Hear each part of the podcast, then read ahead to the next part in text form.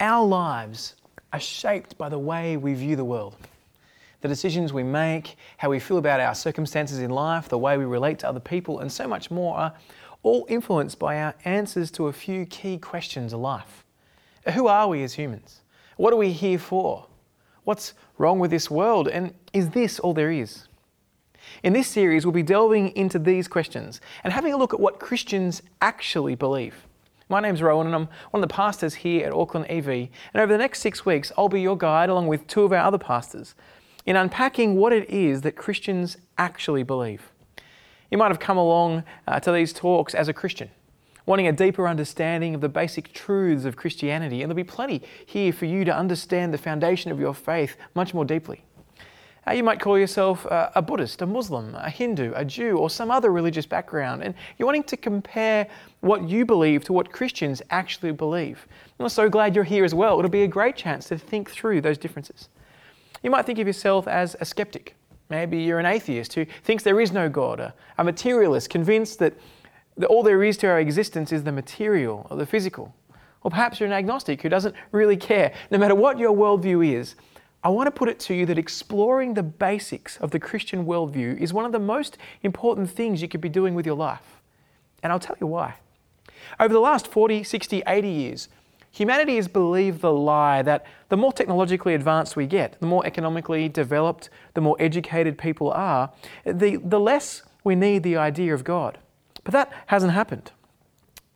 In Africa, uh, over the last 100 years, uh, the population has gone from 9% Christian to 45 to 50% Christian. Korea in the last 100 years from 1% to somewhere around 40 Christians, and the whole time getting more and more technologically advanced. It's the same as in China. There are more Christians now in China than there are in America. Now, I'm not claiming that Orthodox religion is going to keep on increasing. I think it'll keep going up and down as it has over the centuries.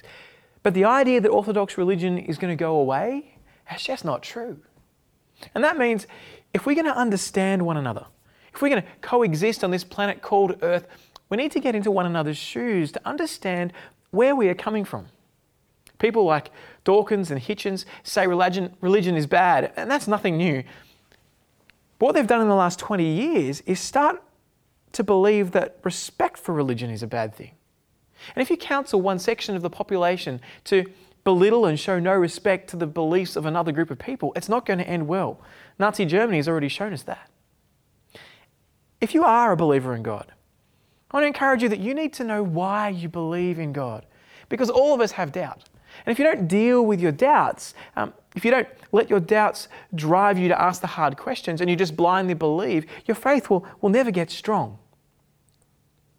You never get to test what it is that you believe, and you become either disenfranchised with too many unanswered questions and throw it all away, or some sort of irrational mess, you know, the person that holds to their beliefs even against the evidence that exists. no, what we want to do here in this series is bring us to the elephant in the room. The elephant in the room that we're going to see today is one of the most common objections I get to people investigating Christianity. And that is this any worldview that claims it alone is right is arrogant and shouldn't be listened to. So there are so many religions in the world. How can you say your one is the only right one? Often I get this argument. People come along and use the ancient story of the blind man and the elephant to explain their point. I don't know if you've heard the story, but it goes a bit like this there's a group of blind men and they come across a strange animal. None of them have encountered it before. Uh, the first one, kind of feeling its trunk, is convinced it's a snake. It's definitely a snake. The second one says, No, no, no, no, no. It's hard and round and tall. It's definitely a tree.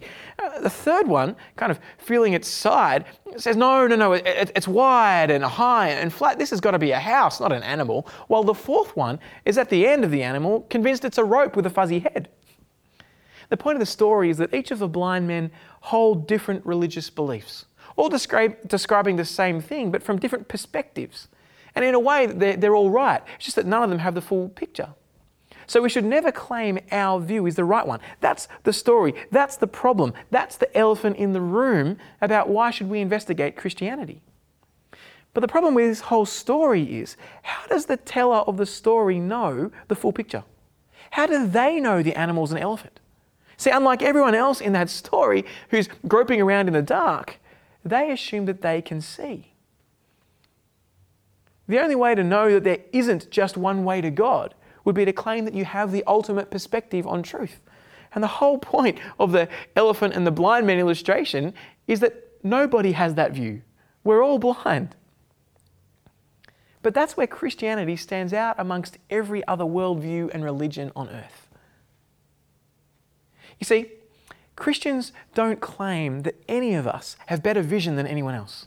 We don't think we've got better intellect or we're naturally more likely to perceive the truth. Now, the Christian claim is quite simple it's this Imagine the elephant speaks. All our problems about working out who the real God is are solved if he speaks. I think it's a steak. No, I'm an elephant. no, no, I think he's a tree. No, I'm an elephant. Right? You get the picture. So the claim of Christianity is that the true and living God has spoken. That Jesus, God the Son, has stepped onto history's playing field. He rubbed shoulders with real people like you and me in real time, 2,000 years ago. The claim of Christianity is that while we're all groping around in the dark trying to make sense of who God is or isn't, God turned up and He spoke. And what we have in the Bible, it's a record of what He said throughout history. And the New Testament, even more clearly, what He said as God the Son, Jesus, who is God in the flesh. So let me take you to the beginning and see how God has introduced himself to the world he made. Come with me to Genesis 1, chapter 1, verse 1. In the beginning, God. See, the God we meet, the God Christians believe in, is the God who was there in the beginning. Before there was earth and sky, before there was matter and light, before even time itself, there was God. Not gods, but God. This God has no peer. In Isaiah 46, he says this I am the first and the last. There is no God but me. no proof is given, no evidence is provided, because he understands that what he's about to do next will provide ample evidence of his existence and power. Come with me to Genesis chapter 1, verse 2. Now the earth was formless and empty Darkness covered the surface of the watery depths, and the Spirit of God was hovering over the surface of the waters. Then God said, Let there be light. And there was light. God saw that the light was good, and God separated the light from the darkness. God called the light day, and the darkness he called night. There was evening and there was morning, one day. See, the Christian God is not an entity that can be conceived of apart from his works. This God is like nothing we've ever seen. He, he creates, and he creates out of nothing. It's not, like, it's not like God saw a light at a party he went to and went, Oh, that looks nice and bright and shiny. Why don't I take some of that light and bring it over here, make it a bit brighter, and call it a sun? Now, God creates out of nothing. Now, in my previous job, I used to be a graphic designer. And it was my job to create things. But I can tell you, nothing was ever totally new. You have all sorts of inspiration from other things you've seen and from things you've looked at in the past. And what I did as a designer was pull them together to create new things. But God doesn't do that. He just says, Let there be light. And there is. Exactly how He thought, exactly how He wanted, and He did it out of nothing. Now, what that means is creation everything that exists has an absolute starting point. And because of that, it means that creation itself, the making of you and me, is totally undeserved. How could we deserve it if we weren't even created yet? From the beginning, God brought about His goodness. He, he made Himself known, and He's been a God of goodness and a God of grace, of undeserved blessing. We didn't exist, and yet He made us. We can't have deserved any of it. He's an amazing God. But did you notice how He creates? He speaks, and creation comes into existence. Now, when I speak, uh, not much happens. I seem to spend my life speaking to my children, telling them to go to bed. But it doesn't work. They go, they come back, they go, they come back. I can't even get my kids to go to bed and stay in bed. Yet this God speaks and the universe comes into existence with all its atoms and all its particles and its grandeur. Now, Christians differ on how long it took to bring the universe into existence. But all Christians agree that God created the universe by the power of His Word just by talking. As you read through the account of Genesis, you see it say, and God said, and God said, and God said, and it was so. His Word has 100% success. And it's just effortless. He doesn't strain, he doesn't sweat, there's no resistance. Now, if you compare that to the accounts that would have been in existence around uh, the time that this Genesis account was recorded and written down by Moses, you'll see that this is very different. See, the people of the time believed the Babylonian creation account called the Enuma Elish. That was the predominant worldview of the time.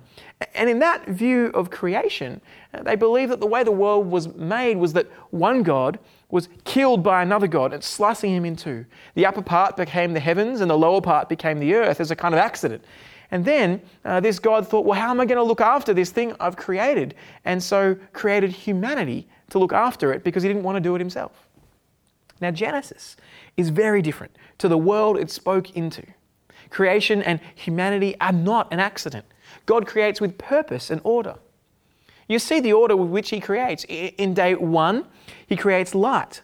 And day four, He makes the sun and the moon and the stars. In day two, He, he separates uh, the water from the sky above. And in day five, He fills the sky with birds and fills the water with fish. Then in day three, He makes the land. And day six, He fills the land with the animals. And, and then finally, humans. See, God spends three days creating light, water, and sky and land, and then three days filling each. He's an ordered God. Now, the account clearly doesn't tell us everything about the method God created. We come to it with a whole host of questions, but what's clear is that God created out of nothing by His Word. Now, Christians have differing views on the age of the universe. Here at EV, you'll find that some hold to a young earth view and others to an old earth view. Some hold that God created in six literal days, while others think that He used some form of evolution to bring about it. Each of those views have their own problems. But what's clear is that no species of life exists without God's direct hand. That's a, a non negotiable. In fact, scientists have looked at the statistical probability that the universe came about by chance. And they've said, look, it's possible, but the odds for it being a freak accident are incredibly unbelievable. The probability for all the constants of the universe to work together like they do in a way that allows life would be like tossing a coin up and down and having it come up heads 10 quintillion times in a row. That's 10 with 18 zeros on the end. It's possible, but incredibly, incredibly unlikely. Fred Hoyle, the astronomer who coined the term the Big Bang, said that his atheism was greatly shaken when he realized the statistical improbability of the universe. He later wrote that a common sense interpretation of the facts suggests that a super intellect has monkeyed with the physics, as well as the chemistry, as well as the biology. He said, The numbers one calculates from the facts seem to me so overwhelming as to put this conclusion almost beyond question. Someone has monkeyed with the physics. Now, he didn't arrive at the position of knowing the one who did it, but Christianity claims that one is God. God created everything. The apostle Paul in Colossians writing about Jesus says this, Colossians 1:16. For everything was created by him in heaven and on earth, the visible and the invisible, whether thrones or dominions or rulers or authorities, all things have been created through him and for him. He is before all things, and in him all things hold together. God sustains. Not only did he create things, but Paul tells us that he sustains all things. By him, all things hold together. He's not just some great watchmaker in the sky who winds up creation like a watch and lets it tick tock until it runs out. He's actively sustaining everything right now. See, I want you to do an experiment with me. I want you to take a deep breath right now. Breathe in and then out. Okay, the reason that your heart kept beating and your lungs could fill with air is because God is in control of the universe and allowed you to do that. He sustains all things. This is the Christian God. But not only does He sustain us, He defines what good is and what we are here for. He gives us a purpose. You see, the logical conclusion of, of atheism is that we're all just accidents.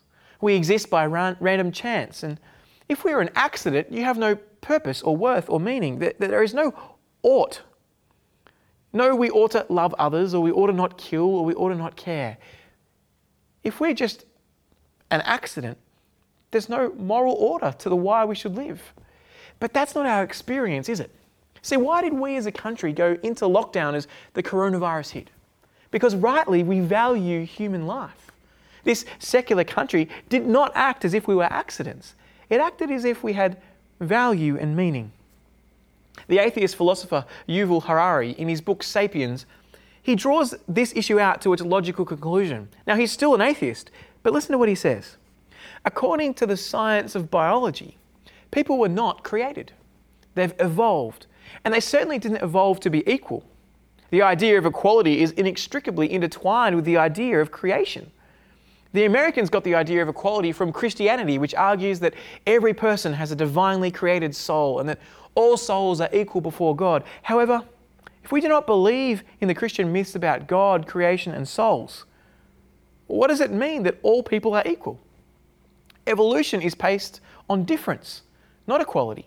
He continues.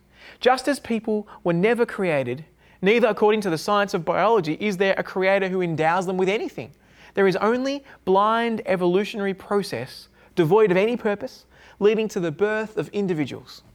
Equally, there's no such thing as rights in biology. There are only organs, abilities, and characteristics. Birds fly not because they have a right to fly, but because they have wings. If we are accidents, we have no rights, no moral oughtness. We just are. And our response to the COVID 19 crisis should merely be the survival of the fittest. But my hunch is that doesn't sit well with you. There's something within you that says humans have value. I'll tell you what that is. I'll tell you the only place that that value can come from. It's if an external party to us gives us rights, gives us value and purpose. Because otherwise, if, if we determine our rights for ourselves, it's just every man for himself or the largest group for themselves. They can choose what they want to do and what is right and what is wrong. But to have some moral order must come from someone without our, with outside of ourselves. God tells us that He defines what is good. He creates the world and it was good. He creates the world in right relationship with Him and it was good. And He gives creation purpose. He gives us purpose. See, at the end of every day, as he declares that creation is good, he gives it moral value. Not some abstract and detached moral values as if goodness was separate from God. No, the goodness that flows from his character because he is God. Have a look at Genesis 1 26. Then God said, Let us make man in our image, according to our likeness they will rule over the fish of the sea, the birds of the sky, the livestock, the whole earth, and the creatures that crawl on the earth. So God created man in his own image. He created him in the image of God. He created them, male and female. God blessed them, and God said to them, Be fruitful, multiply, fill the earth and subdue it, rule the fish of the sea, the birds of the air, every creature that crawls on the earth. See, here God made humanity to live under Him and to rule the creation that He put us here amongst. Did you notice at the start He uses the words let us? That's because God is one God, but three persons. I don't have time to go into more of that now, what that doctrine called the Trinity means. But all I need to say is that He was never alone. He was always relational within the relationships of the Father and the Son and the Spirit. He had always had those relationships. And now he creates us, humanity, male and female, in his image, like him as relational beings. We were created for relationship relationship with him and relationship with each other. And we were given purpose. We're not accidents that feeling you have that life matters, that relationships matter, that you long to get to talk to more people, otherwise we're going crazy, where does that come from? It comes from the God who made us in his image. To relate to him, to know him, to live under his loving and good rule, and to fill the earth and to look after it. God made humanity to enjoy his creation in perfect relationship with him and to live with him forever. That's why death sucks. It's not what we were made for. And to see why death has such a horrible effect on us and why death is in the world, you need to come back next week. But the key thing to understand this first week of what Christians actually believe is that God made us and gave us purpose. And if He made us, it means we're responsible to Him. Now that's because He's the God who rules. Revelation 4:11 uh, talks about God and the angels around the throne in heaven right now and what they are saying. Have a listen to it with me now. It says this, "Our Lord and God, you are worthy to receive glory and honor and power because you created all things and by your will they exist and were created." Today is Mother's Day. And if you're joining us and you're a mum, I want to say a special welcome to you. We love our mums. Our mums are special. Why is that? All, all that they've done for us. They've fed us, taught us, given us the opportunity of life, guided us. Here's the thing if we almost all universally recognize that our mums are deserving of honour, how much more the God who made us and sustains us and calls us into relationship with Him?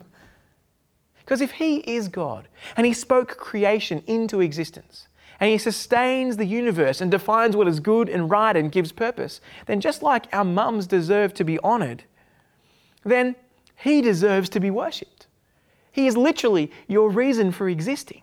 He created the universe with His powerful word. He's the one that made your heart beat and allows you to breathe. He is the true and living God. And you know what? He stepped onto the earth in the person of Jesus. And he spoke so that you could know him. He is worthy of glory and honor and praise, for he is God and he's ruler over all. The question for you and I is not, is this the true God?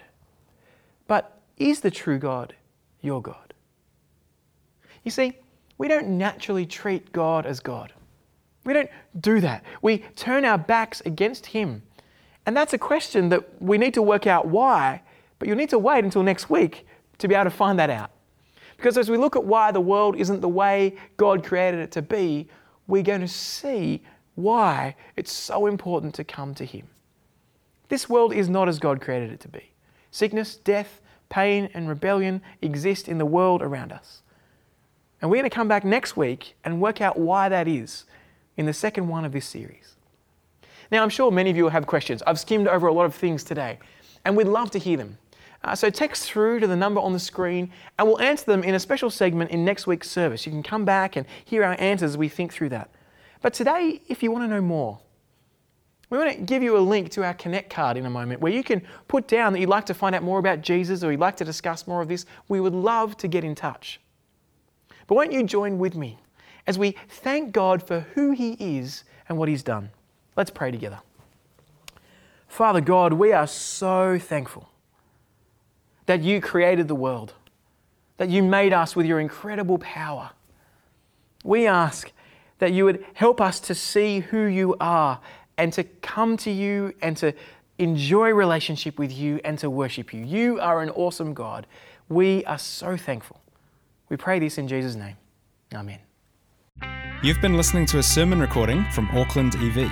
We hope you found it helpful, and if you'd like to find out more about Jesus or about church, we'd love to get in touch. So check out our website at aucklandev.co.nz for more details. Thanks for listening.